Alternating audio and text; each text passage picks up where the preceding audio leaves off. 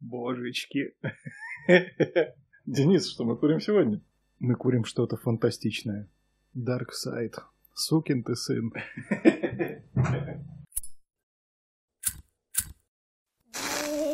Say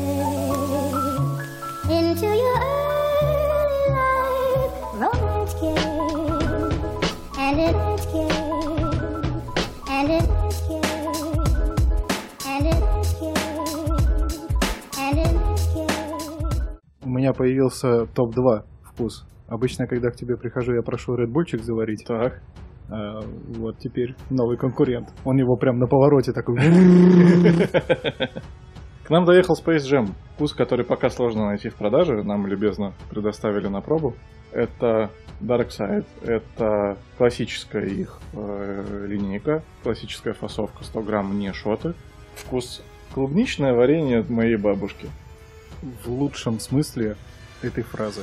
Оно с сиропчиком такое, вот прям вот ты ложечкой подбираешь и там... м, Уголечки просто взять, снять и Да, да, да, да, покушать. Вообще хорошо.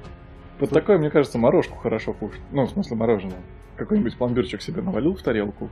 Куришь и кушаешь мороженое? Да. Интересно. Ну, приходишь куда-нибудь в заведение, взял себе десертик, сиди, кури на дорогу. Ну, хотя да. Заведение. Приходишь в заведение, смотришь на витрину, уходишь из заведения.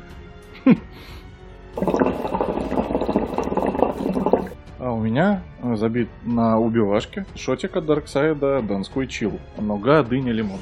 Такое достаточно терпкое сочетание, при этом удивительно мягкое и неприторное. Хотя я ожидал того, что нуга там задаст жару. Нет, вполне. М, Приятненько. Ну, вообще, за последние две недели много всего разного перепробовали. Нам приехали посылочки вкусные. Да, Давай. эти две недели были как в тумане. А, ребята из Ома любезно заслали чемоданчик с пробниками. 10 вкусов. Э, Объявлено, что они выходят на российский рынок с 40 вкусами. Из тех 10, что они прислали, мы попробовали 9. Все, кроме мяты, ну, кажется, что мятой э, удивить достаточно сложно. А, Что ты знаешь про Зому? Бразильский табак. Запоминающийся маркетинг. очень легенький, у них многие вкусы или с холодком заявленным, или так или иначе вкус достаточно освежающий, свежий. Обычно это связывается с тем, что в Латинской Америке и так жарко, типа зачем курить там что-то крепкое, э, Убийственное. да, что-то терпкое, когда хочется просто хорошо почилить, погонять свежий воздух. Из того, что мы попробовали, я бы отдельно отметил э, два вкуса, прямо, на мой взгляд, вообще вершина из того, что представлено уже сейчас, это абрикос и Tequility. Tequility это прием в Mortal Kombat. Добивание, да. Когда ты слышишь название вкуса, тебе, например, кальянный мастер предлагает, э, у нас вот есть новиночка от Zomo Tequility. Ты что себе представляешь, какие вкусовые ощущения? Это должно быть, мне кажется, такое мощное сочетание текилы. Может быть, где-то лимон-лайм. Может быть, даже солененькое где-то все-таки, если пить по-правильному. Я тоже ожидал примерно такого.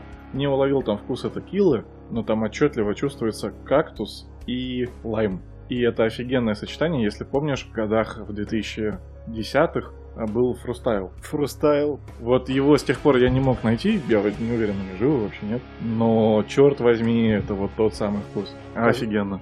Казалось бы, Ну, текила, вероятно, отсылает нас к Мексике, а Мексика к кактусу. Ну, а про абрикос, это вот прям консервированный абрикос, вот с этим сладким сиропчиком, мягкий, нежный, очень классно. При его цене, мне кажется, это вот два вкуса, которые уникальные, которые гарантированно, несмотря ни на что, заслуживают внимания, даже если бы ты не курил легкие табаки вообще. Ну, о цене попозже. Из того, что понравилось умеренно, я бы отметил а, чернику, которую мы с тобой вместе прокуривали. А, Неплохая классическая черника, во многом похожа на чернику от Нахлы, но, очевидно, не, не такая крепкая, не такая терпкая, она как будто слегка подразбавленная. Это прикольно, вот в формате пачка 50 грамм, ну, здесь хватает, получается, на 2-3 жирных забивки или там до 5 забивок в миксах, а, вывалил из ложечкой, вилочкой а, из пачки в чашу, поставил угли, куришь. Все, максимально просто, очень удобно. Или для новичков, или для ленивых покуров, мне кажется, вообще милое дело. Вот. Но черника, да, похожа на нахловскую, но как будто подразбавленная. Jungle Sweets. Тропический, ну не сказать, что компот, но что-то одно выделить, мне кажется, достаточно сложно. При этом ощущение, что у тебя просто во рту а, сок разных ягод. И Choco Orange. Мне думается, что это такой камень в огород э, Авзала. Они по большому счету прямые конкуренты и по фасовке, и по крепости, и по цене. У Авзала тоже в России есть акциз, как и у Зома. И Авзал во многом славится своими необычными вкусами, типа панрас, там масала. В том числе э, шоколад и апельсин у них, насколько я знаю, считаются одними из лучших на рынке. Я с этим полностью согласен, но очень сложно, по крайней мере, в Петербурге найти их в продаже, а, не делая какой-то предварительный заказ. То есть ты вот приходишь в любой кальянный магазин, есть Авзал апельсин, тебе в лицо смеются, так ты что, дурак? Ну, понятно. Вот, э, эта игра Зома на поле Авзала, и мне кажется, получилось прикольно. А, Это не так насыщенно, как по отдельности Авзал апельсин и Авзал шоколад, но оно и неплохо. Опять-таки в формате тебе не нужно гоняться за двумя пачками, еще пойди найди их в двух разных магазинах. Ты купил одну Зома, также вилочкой кинул на чашу, поставил уголечки, все. Короче, Зома это все про готовый микс, я так понимаю, да? Э, Я вижу это так. Я не знаю до конца, как позиционирует это э, сам производитель, но вот в таком формате мне залетело особенно хорошо.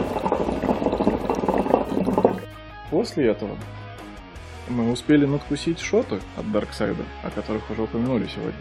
Так, так, так, так, и что же там? А, Ну, про центральный бит мы говорили еще в прошлый раз. Это виноград, лайм, клюква. И про некоторые проблемы с идентификацией, с запоминанием, вернее сказать. Но центральный бит и столичный бит между собой очень похожи. Центральный пробовали, я до сих пор в восторге. На мой взгляд, это один из лучших вкусов вообще из всех, что я пробовал. И в моем личном топе это абсолютный фаворит в линейке шот. Приморский шейк подтверждая тезис со сложным названием. Какие ассоциации у тебя возникают вкусовые, когда ты слышишь, сейчас тебе э, вынесут кальян с приморский шейк? Мороженое с креветками. Желательно запахом рыбы. Куда же без этого? А на самом деле это кокос, черника, ананас. Достаточно неожиданное, на мой вкус, сочетание. Ну вот кокос с ананасом еще, да, а черничка там зашла прям вот черничка на торте. Ну, кокос с ананасом, как известно, это уже пиноколада. Да, да, да. А вот черника очень хорошо дополняет. Такая, а вот нет. Да, да, да. Смотрите, можно лучше. А, Еще из того, что успели попробовать на сегодня, южный вайб, груша, манго, мята. Прикольненько, но вкусы как будто не мои. Ничего не имею против, просто добротное попадание во вкусы есть. Отчетливо чувствуется. Я слышал отзывы, что кому-то не заходит в целом шот, потому что они не могут разобрать составляющие. Не знаю, у меня такой проблемы нет. Может быть, я себе надумываю, но в целом вот ты смотришь описание, и все, оно целиком соответствует тому, что чувствуешь при курении. Каспийский вайп, э, личи, малина, кола. Вот тут я стал заложником своих завышенных ожиданий. Я поодиночке очень люблю малину, колу и умеренно люблю личи. И думал, что сейчас они втроем объединятся в одного большого Мегатрона. да, да, да, да. А по итогу получилось просто добротно. Это по-прежнему очень хорошо. Я ожидал, что это будет что-то ультимативное, супер невозможно. Нет, просто прикольно.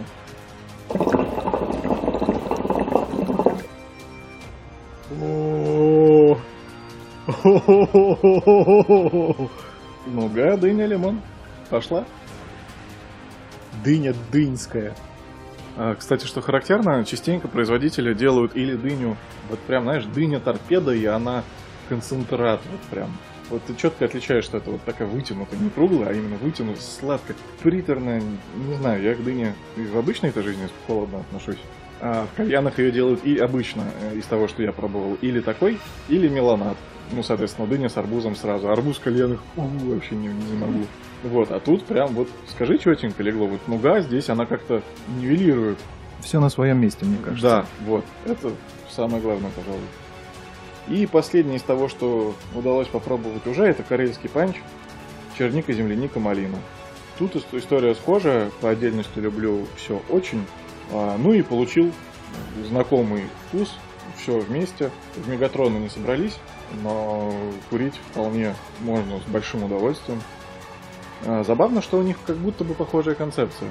Готовые миксы в целом это тренд. Пачка поменьше, готовый микс, чтобы в том числе, может быть, пока режим самоизоляции, пока заведение закрыто, приходи покупай, сам себе кальянный мастер, даже если совсем не умеха. Прикольно. Шот еще часто подвергается критике, потому что у них, как бы ты думал, что? Пачка плохо отрывается. Мгм. На пачке есть горизонтальная линия перфорации, пачка 30 грамм, не 50 в отличие от Зома. Линия перфорации, по которой ты должен ее разорвать на две части, плохо рвется, говорят. Ну, я вижу, у тебя тоже не с первого раза получилось. Да, не с первого, но вообще наплевать. Ну, типа, я же не пачку курю. По большому счету, здесь две забивки. Ты или сделал себе один, там, я не знаю, ведро забил, у меня есть вот одна такая чаша, куда туда влезет целая пачка. Или растянул на две забивки, не страдая совершенно. Пачку выкинул забыл. Но картон мягковатый, надо признать. Рекомендованная розничная цена у Зома 220 рублей за 50 грамм. Darkside стоит 200 рублей за 30 грамм. Формально Darkside получается чуть дороже, при этом и то, и другое, по-моему, супер доступные решения. Это тренд на перевод э, продукции в маленькие пачки. Я сначала на него агрился, потому что мне кажется, что 100 граммов это идеальная э, фасовка для того, чтобы комплексно познакомиться с продуктом, чтобы покурить его на разном жаре, на разных чашах, э, может быть большими компаниями, чтобы составить общее мнение. Но производители последние, наверное, полгода-год идут по такому пути, как будто бы Дафт его заложил со своей линейкой Волым, уменьшать фасовки, делать их, соответственно, доступнее для рядового потребителя. Элемент, например, вообще, у них была пачка 100 граммов и только. Они ее вывели с продажи, ввели новую 40 граммов и то ли 200, то ли 250, я постоянно путаю ведерко. Мне 100 граммовой пачки не хватает. 40 для меня маловато, а в пересчете 3 по 40 будут существенно отличаться от одной 100 граммовой. Но, в общем, в отличие от того же Дафта, у концерна D-Tobacco, к которому относится Darkside, выбор намного больше, как по сортам табака, так и по аромкам, которые э, подточены под конкретно это сырье. Поэтому и сочетаний получается намного больше в перспективе. Пока первый дроп 10 вкусов. Ну, слушай, я надеюсь, что эта история получит успех, они э, представят новые вкусы. Идея перспективная. Мне кажется, что вот у кого, у кого, а у Дарксайда есть все шансы замешать э, все свои вкусы из огромной палитры, так, чтобы это было круто. Болеем за Darkside. Да. А, Также на днях узнал о том, что открылся магазин DS Shop, интернет-магазин с продукцией угадай какого бренда. Незамедлительно заказал себе ёршик для колбы и коврик для чаш. По-моему, их показывали то ли на Christmas Sale от Джон Кальяна в декабре, то ли на Hookah Club Show в марте этого года. Их нельзя было купить, или я прощелкал такую возможность, потому что хотел, но не увидел, как это можно сделать. Вот, наконец-то они доехали. Коврик прям топовый. На выбор с символикой Darkside или с Daily Hookah ой. Я взял себе второй, потому что там надпись занимает больше места по вертикали, но меньше по ширине. Ну и типа кури каждый день. А, Ёршик прям мое почтение. Вот казалось бы, в России лет 10 уже любой знает про кальяны, а ёршики до сих пор вот как пушку чистили в 17 веке шомполом. Так и, пожалуйста, колбу, будь любезен, этим же шомполом драй. Первый на моей памяти ёршик, который можно согнуть для того, чтобы чистить в самых труднодоступных местах. Что вы говорите? Да, и это работает. Цена вопроса за ёршиком рублей 190. На этой неделе все пошутили о том, что батут сработал, и Илон Маск наконец отправил человечество в лице двух его представителей в космос на своей ракете без использования российских ракетных двигателей, с чем мы и поздравляем э, всю команду SpaceX. Обратил ли ты внимание, в каких крутых скафандрах были астронавты? А они были крутые. Из этого устроили целое шоу, прямая трансляция, как их подводят на, на границе с еще гражданской территорией. Все оба астронавты мужчины, там к ним подвели их жен с детьми, они там наклонились друг к другу, там попрощались, их посадили в Теслу, довезли до стартовой площадки, они поднялись в ракету, все приготовления совершены. У них, короче, костюмы э, отдаленно похожи на костюмы Мстителей во время перемещения во времени. Ну, понимаешь, о чем я? Ну Которые да, да. такие серые, обтекаемые. Это совершенно не похоже на классические костюмы астронавта, как мы знаем, когда вот снеговик такой, три пузыря прыгают. А, нет, прям прикольно. А, занимался костюмами а, чувак, я забыл его фамилию, тем более имя, который, собственно, придумал много костюмов для супергеройского кино, в том числе для вторых людей. Через это я вспомнил, что тут есть другие новости про супергероев. Не ты подвел вообще. Фанаты дождались. Наконец-таки официальный конферм. Зак Снайдер снимает режиссерскую версию Лиги Справедливости. Уи! А реально есть фанаты? Есть фанаты, их огромное количество, что лично у меня вызывает только вопросы. Вот я тоже тут. Вы так верите в знака Снайдера или в потенциал этой истории? В знака Снайдера. Знак Снайдера. В небе такой... Буква Z на, на этом на проекторе. Да, и не S, потому что он Снайдер, а Z, потому что он очень тупой. Ну, S уже занят. Супермен-то, как известно, пользуется этой хуй. Него проектор на крыше, я так, я так помню. Проект. Он фильмы смотрит на Netflix. Так а что, нормальный супергерой Марвел? Через это я ударился в рассуждение. Вообще, что из себя представляет режиссерская версия фильма, откуда она появилась и насколько она вообще имеет место. Если углубиться немножечко в вопрос чуть дальше, во- вообще, в принципе, в то, как устроен кинематограф, э, режиссер фильма — это, по большому счету, менеджер. Это менеджер, который делает так, чтобы вся команда работала и работала так, как нужно прежде всего ему. У меня в детстве было представление, что режиссер непосредственно с камерой бегает. А потом такой, а, такие же оператор. И он же не один. Зачастую бывают случаи, когда режиссеры также берут камеру и также участвуют в процессе, но, может быть, ну, хоть ты обострись, не получается у оператора сделать так, как он хочет. И он дай сюда, вот, вот так надо, и бежит с камерой там, или делает пролет так, как ему угодно. Суть не в этом. Суть в том, что есть режиссер, есть студия. Студия, на которой снимается фильм. Студии прежде всего нужно этот фильм продать. У нее есть определенные гайдлайны, каким образом этот фильм должен выглядеть, сколько он должен длиться, какие темы в нем должны подниматься. А Вопрос тайминга, он на самом деле, ну, чуть ли не первостепенный, я бы сказал, потому что очень часто бывает так, что режиссер наснимает целую кучу материала, у него получается четырехчасовая версия, он приходит на студию и говорит, у меня 4 часа материала, то есть еще до монтажа. А ему говорят, спасибо, нам нужно полтора. Да, ему говорят, прежде всего, ты ебанутый, как нам билеты на это продавать в кино? Потому что есть разница по количеству сеансов, сколько раз в одном кинотеатре за один день покажут четырехчасовой фильм и полуторачасовой фильм. Это очень большая разница. А режиссер такой, так вы не понимаете, там же раскрывается какая-то там подоплека, интрига. Это же искусство. Ну, считай так. Отсюда прежде всего получается разница по таймингу. Во-вторых, некоторые сюжетные линии могут быть спорными, они могут быть противоречащими видению студии, поэтому от них избавляются, их вырезают. В итоге получается театральная версия, и зачастую она не такая, какая видится режиссеру. В том случае, если ты не какой-нибудь там сумасшедший режиссер типа Джеймса Кэмерона, и ты сам можешь устанавливать правила на площадке. Он сам по себе на площадке, он очень крутой прежде всего режиссер, но важно понимать, что он на площадке, он диктатор. И об этом говорят все, с кем он работал когда-либо, но мне кажется, это заслуженно.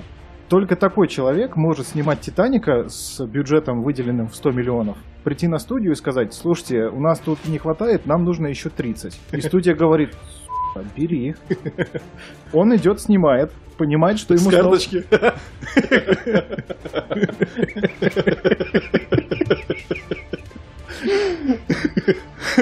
снимает с карточки бабло, продолжает творить. Через какое-то время он понимает, что ему снова не хватает денег, он снова приходит на студию и говорит, слушайте, ну так получилось, у нас должен в конце корабль раз...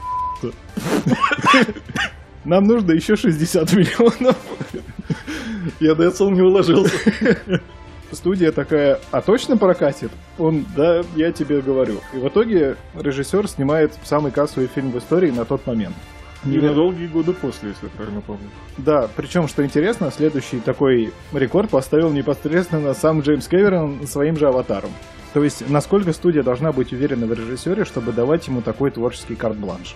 Зачастую, особенно когда речь идет о каких-то массовых проектах или о спорных проектах, студия держит руку на пульсе, и они часто от лишнего материала избавляются. Потом, впоследствии, когда фильм выходит, его посмотрели люди, его посмотрели обычные зрители, его посмотрели критики. Вроде бы как бы все говорят то, что вроде бы и ничего, вроде бы и нормально, но вот что-то не хватает. И через какое-то время режиссер приходит к тому, что нужно людям предоставить то самое видение вот моей истории, как я это видел, как я бы хотел ее донести. В истории есть огромное количество фильмов, переснятых или перемонтированных впоследствии до режиссерской версии. Есть вообще интересные нюансы типа фильма «Расплата» с Мелом Гибсоном, который был перемонтирован практически полностью, и в итоге есть два фильма «Расплата», которые по сути про разное. А есть, например, всем известный «Бегущий по лезвию», самый первый, 82-го, если не ошибаюсь, года, который на момент выхода был не понят абсолютно людьми. И концовка, которая была в изначальной театральной версии, она шла в разрез не только к тому повествованию, которое велось непосредственно в фильме, но и к ее книжной основе. Книги «Мечтают ли андроиды об электроовцах?» Земля — это выжженная радиоактивная пустыня. Там нет просто ни хера.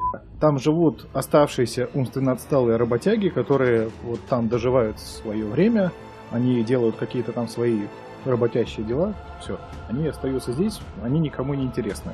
В финале фильма «Бегущий по лезвию» Декард берет Рэйчел, и они уезжают в закат. И там такая красивая сцена, где они едут на тачке, э, прямая дорога, горы, солнце, закадровый голос.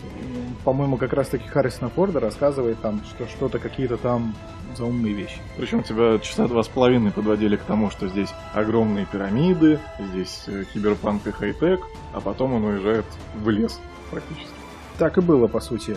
И в итоге этот фильм перемонтировался раз, наверное, 7, если не ошибаюсь. Он чуть ли не рекордсмен. Да. И финальный раз, как раз таки, который уже перемонтировал непосредственно Ридли Скотт, он снял ту самую концовку, которая считается каноничной, которая полюбилась зрителям, которая полюбилась критикам. И в итоге фильм мы сейчас имеем в том виде, в котором он должен был изначально появиться, именно в режиссерской версии Ридли Скотта. У Ридли Скотта далеко не всегда бывают, скажем так, правильные ориентиры. Например, есть фильм «Чужой», у него есть точно так же режиссерская версия, именно первый «Чужой», который снимал э, Ридли Скотт. И там, например, в одной из сцен э, героиня Сигурни Уивер, она на корабле попадает в отсек, полностью затянутый слюнами вот этого вот чужого, и там, по сути, так получается то, что чужой похищал людей, потом их вот каким-то образом облеплял своей вот этой слюной, и они уже в итоге трансформировались в яйца. Ни о какой матке вообще речи не шло изначально. О, я даже не помню вот этого. Потому что это режиссерская версия. По сути, если бы вот эта часть стала каноном, даже ультра-супер крутой фильм «Чужие» от Джеймса Кэмерона, опять же, от того же самого, он бы считался уже не каноном. Потому что это идет в разрез тому, что придумал изначальный автор. С другой стороны, у Джеймса Кэмерона есть опять же режиссерские версии его фильмов. Есть, допустим, расширенная версия Терминатора 2, в которой очень много крутых сцен, которые прям дополняют происходящее. Прежде всего, допустим, есть сцена, которая объясняет, почему Сара Коннор решила встать на лыжи из психиатрической больницы. У нее видение, к ней приходит Кайл Рис. Это тот самый солдат, который был прислан из будущего, в которого в итоге она влюбилась, и они вместе, оказывается, родили того самого Джона Коннора. И во второй части есть э, сцена, сцена, где он к ней приходит в больницу, он ей говорит с отсылками на первый фильм, вставай, Сара, ты солдат, давай, ты сможешь. И она сомневается, но в итоге потом решается как раз-таки на побег. В театральной версии как будто бы она решила встать на лыжи просто с не Что-то, да, пуля в голову попала. Да. Ну и там еще есть некоторое количество нюансов. В связи вот с этой новостью о режиссерской версии Зака Снайдера я решил пересмотреть «Бэтмена против Супермена». Там же тоже непростая судьба. Да, он точно так же изначально вышел. Я в кинотеатре его не понял вообще.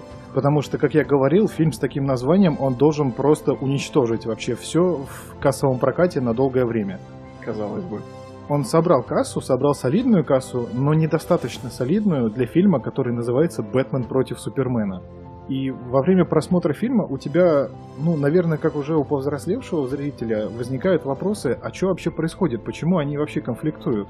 Есть некоторое количество затравок, которые вроде бы как их там наставляют друг на друга, но какой-то связанной объективной э, мотивации для ненависти при этом не возникает вообще. Они как будто ничем не закончились. Они как будто ничем не начались. Да, возникли из ниоткуда закончились ничем. Вау. Если, допустим, в противовес примерно в то же время у Марвела выходил Капитан Америка Гражданская война, там есть Заковианский договор, есть за, есть против, есть Стив Роджерс, который топит против этого договора, на этого Баки охотится, он его прикрывает. С другой стороны, есть Тони Старк, которого внезапно взяла совесть, загрызла. Они уничтожили половину Заковии, и после одной из презентаций к Старку подходит женщина, дает ему фотографию своего сына, говорит, вы убили моего сына. Формально он никого не убивал. Он мог от небоскреб, он упал на этого несчастного сына, и вот тебе и все. Ну, в конце концов, я боролся с э, всемирной угрозой. Никому ты это теперь уже не докажешь. Вот, э, соответственно, у конфликта есть какие-то первопричины. Здесь я этого не увидел. Говорили о том, что есть э, так называемая Ultimate Edition, версия фильма «Бэтмен против Супермена» с дополнительными материалами. Причем это уже как бы не третья ее монтажная версия, Не в курсе. если не четвертая. Ну, то есть точно не вторая. Этих итераций там тоже было несколько. Когда я посмотрел театральную версию, у меня остался вопрос, зачем вы с этим возитесь? Ну, получилось плохо. Короче, если захочешь, вдруг, мало ли, у тебя что-то в голове перемкнет, захочешь посмотреть э, вот этот фильм, смотри Ultimate Edition. Если все-таки... Как и с э, «Бегущим по лезвию». Да. 25 лет понадобилось. для того, чтобы, нормально склеить картинки. На многие вопросы даются ответы. Взгляд на происходящее немножечко расширяется, но сказать, что в этом появляется больше связанности, я не могу. Я читал о том, что там как будто больше роль э, уделена Лексу Лютеру, что он их стравил. И как будто показано, ну, что именно он предпринял для того, чтобы, оставаясь в тени, травить ну, двух сильнейших супергероев между собой. В отношении каждого из которых есть опасения, не пойдет ли он кукуху и что делать тогда. Он и в оригинальном фильме их стравливал, но Как будто там поподробнее эта тема раскрыта. Да, вся суть заключалась в том, что он говорит Супермену, иди убей Бэтмена, или я убью твою мамку, убью твою Лоис. И вот примерно такой был конфликт. А здесь типа вроде как бы расширенный взгляд на всю эту историю. Есть косвенное объяснение в вступительной сцене, где Лоис Лейн прилетает к тому самому какому-то там лидеру террористической организации, брать у него интервью. Там происходит облава, в которой обвиняют непосредственно Супермена. При том, что людей застрелили, обвиняют Супермена. Ну, классический почерк Супермена, я считаю. В дополненной версии, с одной бы стороны, показывается то, что в определенный момент всех убитых сваливают в одну кучу и сжигают, как типа, А. если бы он это сделал своим зрением. Но все равно за каким-то хером этих людей убивают специально отлитыми пулями, которые отливали в Лекскорп. Вы ставите штамп на своих пулях. В общем, к чему я веду? Связанности во всей этой истории больше не стало. То есть даже не Ultimate Edition не спасла. Нет. При этом, э, когда вышла Лига Справедливости, общеизвестный факт, в определенный момент э, постпродакшена режиссер покинул свой пост, потому что у него случилась э, трагедия в семье, его дочь покончила жизнь самоубийством. За проект взялся Джос Уидон. Казалось бы, человек с именем, он делал «Мстителей», сейчас он должен домонтировать м, то, что начал предыдущий режиссер. Он доснял некоторое количество сцен, он поменял общее настроение фильма, добавил шуток, и в итоге вместо серьезной концепции Зака Снайдера появилась шутечная концепция с оглядкой на тех самых Мстителей, Марвел и вот это вот все прочее.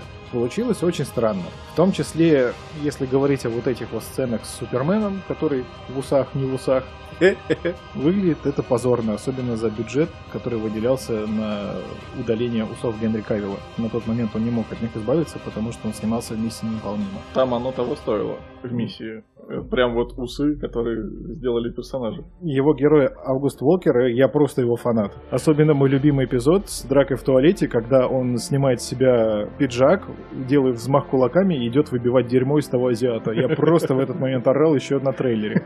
Супермен не в том фильме. Да. Причем он же сам по себе, Генри Кевилл, здоровый, как я не знаю что. Да. Как студия пришла к тому, что нужна режиссерская версия? Ведь фильму уже сколько лет? Пять? Несмотря на петиции фанатов, на бури в интернете, до недавних пор был твердый ответ – нет. Что поменялось? Фильм вышел году в 17 если не ошибаюсь. Для всей съемочной группы не было секретом то, что Снайдер снимал другой фильм, не тот, который получился в итоге. Некоторые участники съемочной группы, там, например, Джейсон Мамоа, он видел оригинальную версию, там, естественно, без э, эффектов, все на зеленой тряпке. Черновой монтаж он видел, и он говорил о том, что это очень круто в сети начали циркулироваться слухи о том, что существует некая режиссерская версия Зака Снайдера, черновая, которую никогда не увидит мир, и то, что она была такой, как нужно, вот такую Лигу Справедливости мы заслужили. И она получила название Снайдер Кат. В интернете, да. Начались, естественно, все истории с петициями, потом, по-моему, на Суперкубке, если не ошибаюсь, люди собрали деньги, запустили дирижабль, на котором написали хэштег релиз Снайдер Кат. Ну, то есть, публика требовала. Угу. В итоге, спустя огромное количество времени, то есть сколько тут уже три года, получается, минимум прошло, потоковый сервис HBO Max на своем старте внезапно Весьма неудачном старте, отметить. Да, приобщился к этому вопросу. Не так давно в интернете Зак Снайдер решил устроить просмотр какого-то из своих фильмов, уж не «Человек из стали» или «Бэтмен против Супермена», неважно. Они вместе устроили просмотр этого фильма со своими авторскими комментариями, и в определенный момент Зак Снайдер анонсировал то, что да, действительно, режиссерская версия существует, она будет доснята, и она выйдет на потоковом сервисе HBO Max в 2021 году. На досъемку этого фильма HBO Max выделяет Снайдеру еще там порядка 30 миллионов по предварительной информации. Это вот как раз таки на те самые сцены, которые были сняты, но без графики, без музыки. Хотя даже Junkie XL написал саундтрек к оригинальной лиге, от него избавились. Джос Уидон пригласил какого-то там человека, который сделал то, что мы имеем в итоге. А, кстати, жаль. Отдельно вот саундтрек Junkie XL мне прям главная тема так очень понравилась. Она будет. Она будет в режиссерской версии. Просто э, в лиге изначально от его саундтрека отказались. А в БПС он как раз таки был. Хм. Я не очень понимаю, честно говоря, восторженных воплей фанатов по поводу этой новости, потому что я признаю в Заке Снайдере очень крутого визионера. Он очень мастерски умеет передавать картинку с комиксов. Так как он снял Хранителей, так как он снял 300 спартанцев, вряд ли кто-то еще может снять. С одной бы стороны. С другой стороны, есть претензия в том, что он снимает покадрово, буквально. Что И это значит?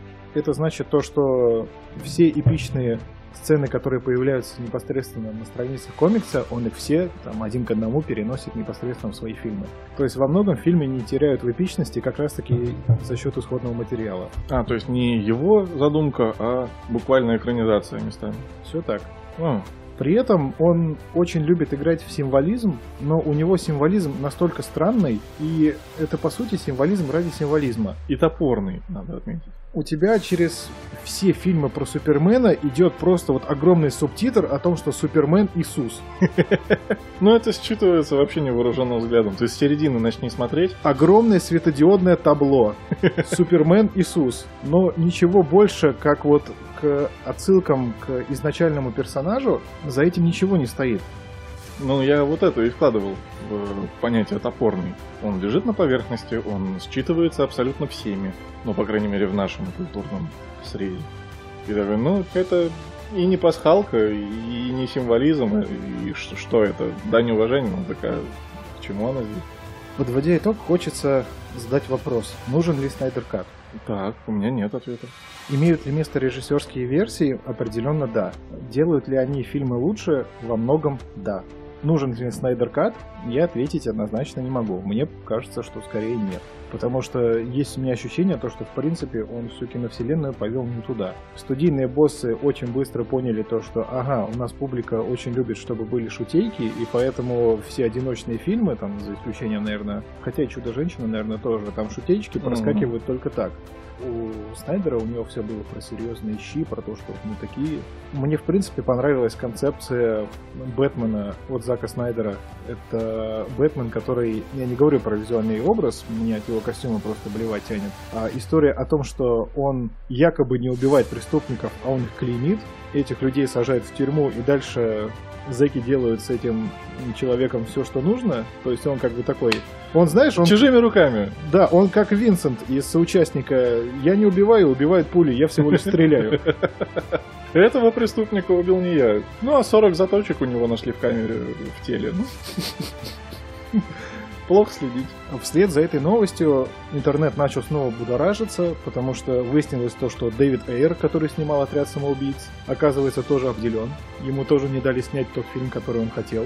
И это на самом деле действительно заметно, особенно если сравниваешь первый и второй трейлеры «Отряда самоубийц». Они очень различаются по тону, потому что оригинальный, опять же, был про серьезные щи, а во втором как раз-таки у нас уже вот этот вот вырвиглазный монтаж, как упаковки от Зома, богемская рапсодия играет на фоне. Не выжигает сетчатку.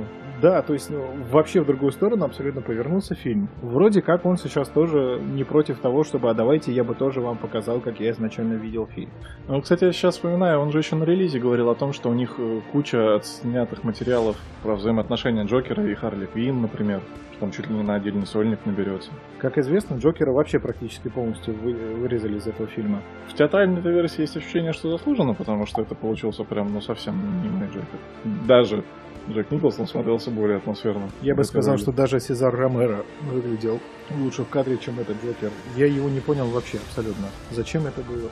Есть такое понятие, как актерский метод. Это процесс погружения в роль настолько глубокий, что человек начинает, там, допустим, если тебе нужно сыграть портного, человек устраивается работать по профилю, изучает материал, понимает, как это все работает, понимает, чем дышат э, люди, о чем думают там, в этой социальной среде. Если нужно сыграть э, детектива, они там каким-то образом устраиваются в полицию, там на стажировку, смотрятся процессы. Э, Известно, что Джаред Лето очень большой любитель актерского метода, но есть ощущение, что он не очень понимает, как это работает, потому что было огромное количество историй, когда он на площадке не выходил из образа, там какие-то странные подарки, там в виде презервативов, там дохлых мышей, что-то такое было, и люди на площадке не очень понимают, как на это реагировать. Слушай, а была же фантастическая четверка? Совершенно провальная. А вы прям закопалась в дно Марианской впадины. Это которая выходила вот самая последняя на Да, да, да, момент. да, да. Там потрясающая история. Там тоже на старте, когда фильм только вышел, пошли разгромные оценки. Режиссер говорит о том, что мне не дали снять мой фильм. Э, Какое-то время назад в связи с вот этим вот всплеском интереса аудитории к режиссерским версиям к нему обратились э, люди, сказали то, что ну давай сними, покажи, там, расскажи свою историю. Он сказал, что а, нет, Столько лет прошло, мне больше не интересно. Нет. Я больше не хочу переделывать кино из плохого чуть менее плохое. Слушай, а возвращаясь на шаг назад, нужен ли Снайдер Кат? Я, мне тоже нет ответа на этот вопрос, но есть опасения, что те фанаты, которые все эти годы педалировали эту тему, кто реально ждал и хотел, у них же, ну, типа, жесть как завышенное ожидание. Завышенные ожидания – это топ-1 проблем у меня при просмотре фильмов. У меня именно поэтому, например, первый раз не зашел второй сезон «Настоящего детектива», потому что я ждал от него совершенно другого. От этого сезона нужно было ждать совершенно другого, к нему по-другому нужно было подходить. И когда я подошел к просмотру второго сезона уже более здраво, я совершенно по-другому на него посмотрел. Хм. Ну, я плохо себе представляю, что такого должен сделать Снайдер, чтобы вот те люди да, мы ждали 4 года не зря. И все, все равно ведь найдутся люди, которые скажут, не, Да, конечно, найдутся. В этом смысле удачно звезды сошлись, что у HBO неудачный запуск, киноиндустрия, как и многие другие, простаивает, снимать что-то новое э, или нельзя, или очень сложно. И такие, ах, вы давно хотели Снайдер Кат, хорошая возможность. Блин, тоже, казалось бы, на сервисе Друзья, Рик и Морти, куча всего еще. Игра престолов, Чернобыль, Мир Дикого Запада, Настоящий детектив, Тихий океан, Братья по оружию. И нет, и сервис не выстрелил. Вроде как мы видели это уже все. Вот запускается Disney Plus, выкатывает Мандалорец. Да, да. Пожалуй, главная проблема в этом. А что нового-то вы подвезли? Кто «Игру престолов» еще не посмотрел? Ну да, вы собрали фильмотеку сериалов и фильмов у себя на своем сервисе отдельном. Запустились в пяти странах в первой волне. А что вы ожидали? Нет ощущения, что Снайдер какой-то проблемный режиссер. При том, что он визионер. Что ты имеешь в виду? Ну, Лига Справедливости. Бэтмен против Супермена. Хранители. Э, Там же тоже была режиссерская версия. Да. Причем по отзывам она заметно расширила повествование. Мне кажется, что проблема хранителей в том, что от них совершенно другого ожидали. Но это не классическое комиксовое кино, мягко говоря. Я в свое время при просмотре был в полном восторге. Я не знаю, какую версию я смотрел тогда. Я к этому фильму подошел не так, что здесь сейчас будет фильм про супергероев, которые будут драться и спасать мир. Здесь мрак, декаданс, все плохо, крайности супергеройские и характерные. Это все невероятно интересно, и как вот эта история укомпоновалась в такой фильм, мне кажется, это удачное сплетение. 30 спартанцев. Лучше не снять, мне кажется. Пожалуйста. Достаточно пафосно, настолько пафосно, чтобы это было умеренно, и чтобы вот, ну, ой, блядь, ну, Ну, так и снимается, извините, древнегреческий эпос. Но я к тому, что вот эти фильмы, они же все сняты Снайдером, и у всех потребовалась режиссерская версия. не у всех. Спартанцам не понадобилось. Ну, Спартан, да, три из четырех, которые мы назвали. Рассвет мертвецов был еще у Зака Снайдера. Это, ну, по сути, дебютная большая работа его в кино. Фильм добротный. Там единственное, что сейчас, если смотреть этот фильм, есть большие проблемы с цветокоррекцией.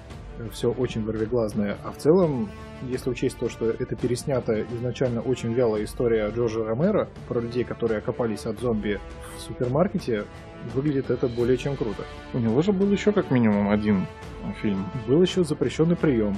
Во, который чуть ли не самый там провальный за его фильмотеку. Это, по сути, и есть апогей его творчества, мне кажется. Он очень зрелищный, но максимально безыдейный. Условно говоря, когда у Снайдера забрали комиксную основу или вообще хоть какую-то, вот на, снимай, твори, расскажи свою историю. Получилось вот это.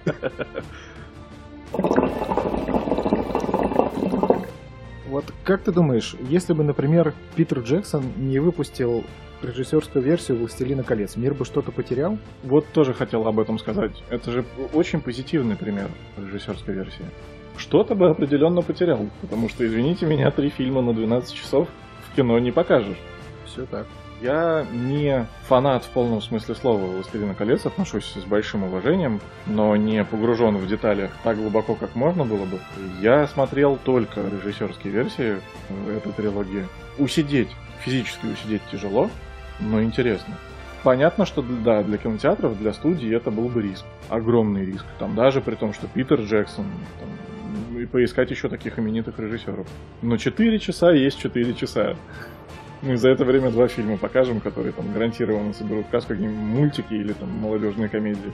Очень многие обвиняют э, «Бегущего по лезвию 2049» в том, что фильм слишком затянутый. И я вот сейчас ну, рассуждаю по этому поводу. Ну, с моей точки зрения, фильм гениальный. Это Поддерживаю. топ-1 вообще на все времена у меня. Если бы, допустим, этот фильм шел на полчаса меньше, А я не знаю, что там безболезненно можно убрать. А вот интернет-критики говорят о том, что, вы знаете, слишком затянуто, из этого фильма можно смело вырезать, там, кто-то говорит час, кто-то говорит 40 минут. Ну, вот у людей такие цифры. Допустим, есть театральная версия, есть режиссерская версия Blade Runner 2049. Интересно, если бы фильм шел, ну, допустим, на 40 минут меньше, он бы собрал нужную себе кассу? Вопрос. Денег-то он не собрал, как и первый фильм. Да. Столько, сколько хотелось бы, чтобы отбиться. Это странно мерить деньгами в том смысле, что наверняка такие люди есть, просто я их не знаю. Кто бы не смотрел фильм, приходит к другу, который только вернулся из кинотеатра, и такой, ну как тебе? Ой, затянуто, не ходи. И не пошел. То есть те, кто хотел сходить, они все равно сходили, они уже отдали свои деньги. Удовлетворение или не удовлетворение, вопрос второй. Кассу они уже сделали. Смог бы э, меньший хронометраж привлечь новых зрителей? Ну хрен знает. Мне кажется, что это или тебе интересен сеттинг, Я или немного- не интересен. Э, Я немножко не о том говорю. Я говорю как раз-таки о том, о чем мы говорили в самом начале. Если бы в условно взятом кинотеатре этот фильм крутили бы, допустим, на два сеанса в день больше, просто потому что фильм длится меньше, соответственно, его можно показать больше раз за день. Посмотрела ли бы его, сложная конструкция, больше раз, если бы он длился меньше? Вот в чем вопрос. Ну, коль гадаем, я скажу нет. Я не помню, чтобы на «Бегущем по лезвию» были полные залы, и кому-то не хватило возможности его посмотреть. Может, потому и не было, потому что люди смотрят такие, Может. фильм длится там, сколько, три часа. Ой, блядь, где тут э, Enjoy Movies? В то же время «Последние мстители» идут тоже два с половиной часа, и там ажиотаж был даже на повторном просмотре. Принципиально другая история, мне кажется. Да, но я к тому, что там можно было гнаться за чистотой э, в графике проката. «Бегущий по лезвию 2049» не тот фильм, который нужно пичкать там в любое время, чтобы уборщики там только-только пропылесосили твой попкорн и тут же нагнали в следующий зал, и он будет забит. Но, с другой стороны, моя личная отдушина, я не знаю, каким образом студия измеряет успех фильма. Ну, наверное, прежде всего деньгами, потому что это кинобизнес, они здесь работают для того, чтобы зарабатывать деньги. Но хотя бы свои заветные статуэтки фильм забрал. Я говорю про Оскары. Да, определенно да. Является ли это оправданием для режиссера, то, что я не собрал кассу, но вот, допустим, мой фильм вот... э, Лояльно приняли. Вопрос. Но на одной лояльности продолжение не снимешь. А его не надо. Ну, в целом, по логике э, бизнесменов кино. У меня очень двоякие ощущения. Я бы очень хотел, чтобы этот фильм все-таки собрал свои заслуженные деньги, но очень бы не хотел, чтобы это стало поводом для того, чтобы снимали следующий фильм. Да, раз в год. Бегущий по лезвию 2050. 2051, 76. Нет, точно не нужно. Сейчас Вильнев снимает новую Дюну. Уже, я надеюсь, снял и отмонтажил. Как занизить ожидания у себя? Понятия не... Вот, к слову, да, проговорили. Как относиться к этому фильму дерьмово, чтобы он тебе понравился? Вот чтобы ты кусок говна. Не хочу я на тебя смотреть, чтобы просто в кинотеатре... «Да! Господи, лучше 11 из 10. Ну, слушай, у меня вот сейчас с доводом такая борьба. Я его очень жду. Я посмотрел только первый трейлер. О-о-о-о-о-о! И мне везде, со всех сторон, все подсказки, все баннерные рекламы такие, ну, довод, ну ты же хочешь. Ну, ну на. Да ну, ну, ну, не надо, ну... Это блок на максимум. Я текста не буду видеть, лишь бы не было рекламы. Но держусь. Ну, я понимаю, что в том числе это меня и подпаливает, что я проделал над собой некоторые усилия, чтобы не разузнать про фильм все подробности заранее, и сейчас я приду, и меня удивят. Ну, то есть это то- тоже работает против меня. А как от этого отгородиться? Можно я тебе удочку закину маленькую, малюсенькую, малюсенькую? Там есть сцена, я тебе кусок диалога озвучу. Там э, герой Вашингтона общается с девушкой, и в определенный момент он стоит с пистолетом, она ему говорит, ты не стреляешь, ты ловишь пули. Ну, вот это такой же вот, вот Нолан чертяка. У меня схожие были впечатления до мурашек, когда известная сцена с э, битым стеклом в камере для допросов, и где Паттисон и Вашингтон идут вместе, что здесь произошло. Еще не произошло. Я думаю, «А, просто возьмите мои деньги. А потом коронавирус такой, возьму, конечно, но, но на лекарство. Ну ты погоди, да.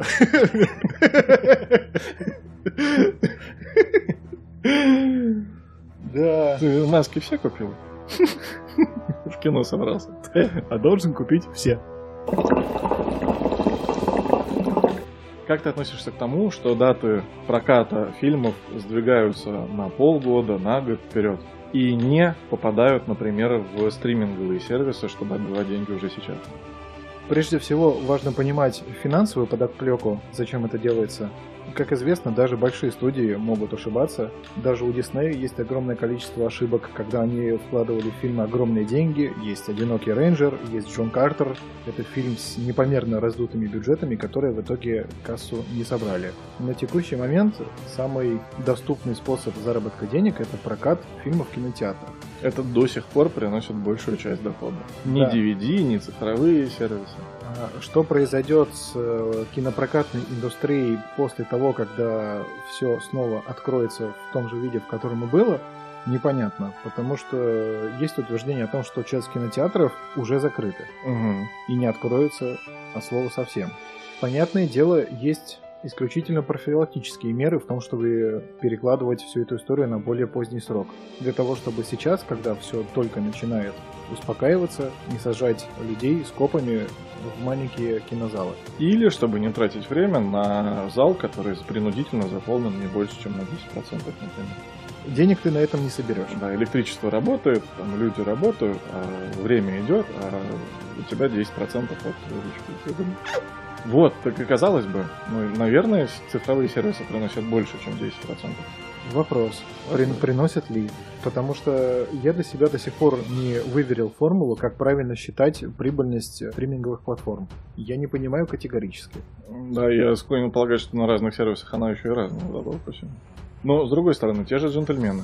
В кинотеатральном прокате они были очень недолго. Сразу, ну, по крайней мере, в России на тот момент они зарелизились на Кинопоиске, и это был, по-моему, эксклюзив. Сейчас их можно найти уже везде. И, ну, понятно, там Яндексу репутацию поднял и собрал зрителей вполне достойно.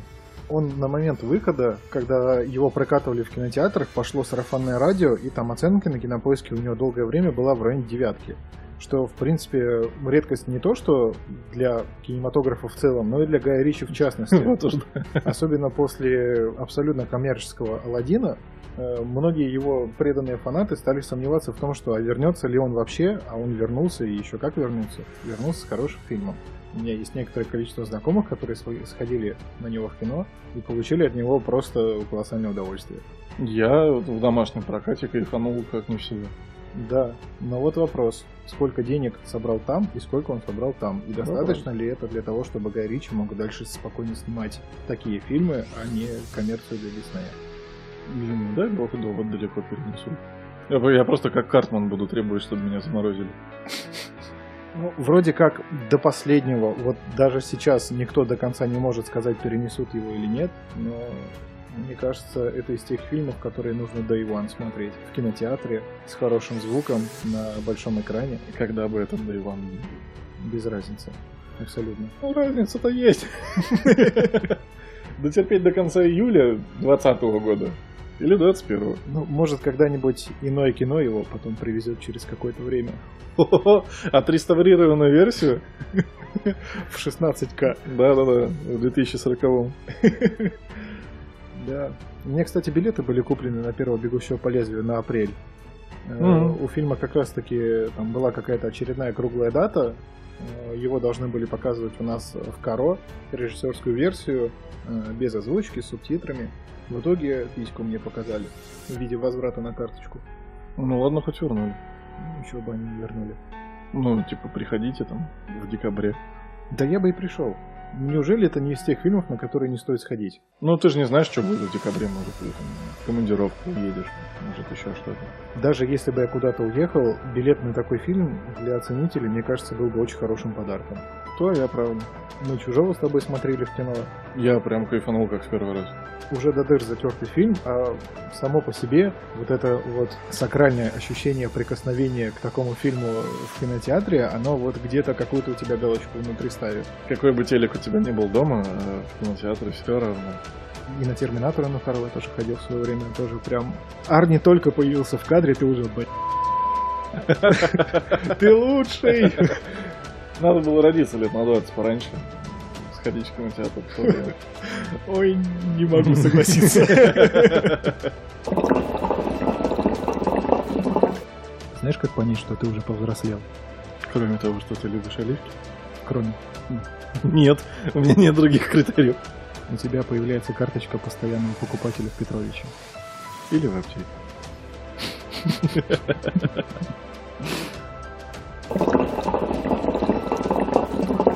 А чашу мы меняем? Давай попробуем. Самое гейское завершение.